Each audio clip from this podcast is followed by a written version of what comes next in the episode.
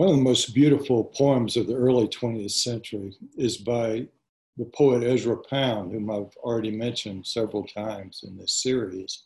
Pound was very interested in Asian poetry, particularly in discovering some of the Chinese poets from the earlier eras, uh, especially the one called Li Po or Li Bai, uh, who was living in the Tang dynasty in the 700s. He was born right around 701 AD and lived uh, to be about 60. Um, Pound encountered his work through the um, American scholar Ernest Fenollosa, who spent most of his career studying Chinese and Japanese poetry and art uh, widow gave Ezra Pound the manuscripts that Fenollosa had left unfinished at his death in 1908.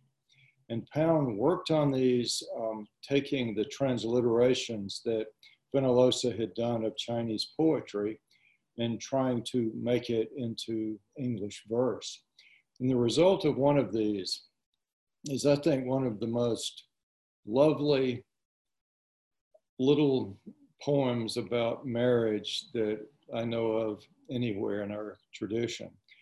It's originally in Chinese. Um, Pound is not reputed to be a particularly accurate translator, but he's certainly a translator with a great deal of imagination in how he um, renders the poem into English. So let's look at this one. It's called The River Merchant's Wife.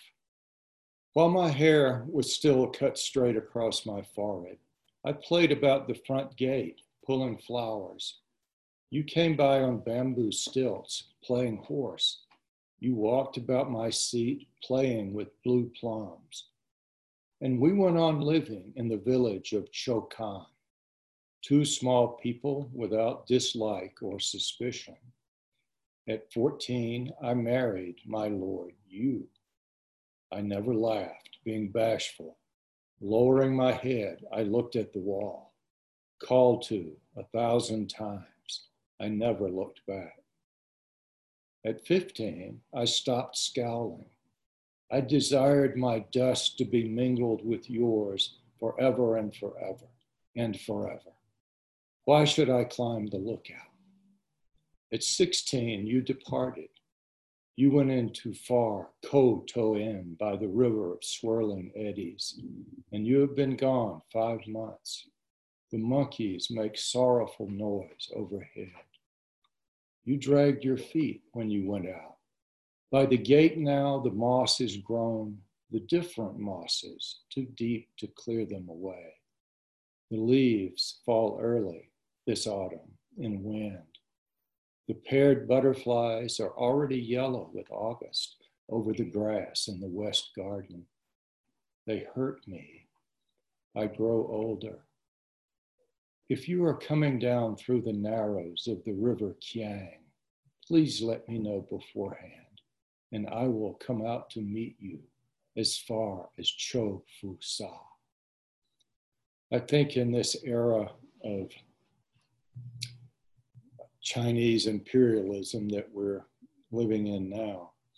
It's interesting and helpful to look back at, at the depth of the pre Marxist um, civilization of China, and particularly to the subtlety and beauty of this kind of imagination.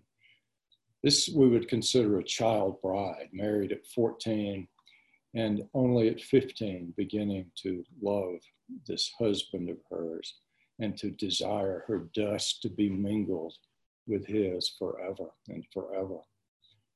Um, subtle touches through this. Um, instead of describing her own sorrow, the monkeys make sorrowful noise overhead. Instead of insisting on his reluctance, she talks about the mosses, the different mosses that have grown by the gate because no one is coming in to wear the mosses away. The leaves falling, the paired butterflies. She's growing older. She's 16 now, of course.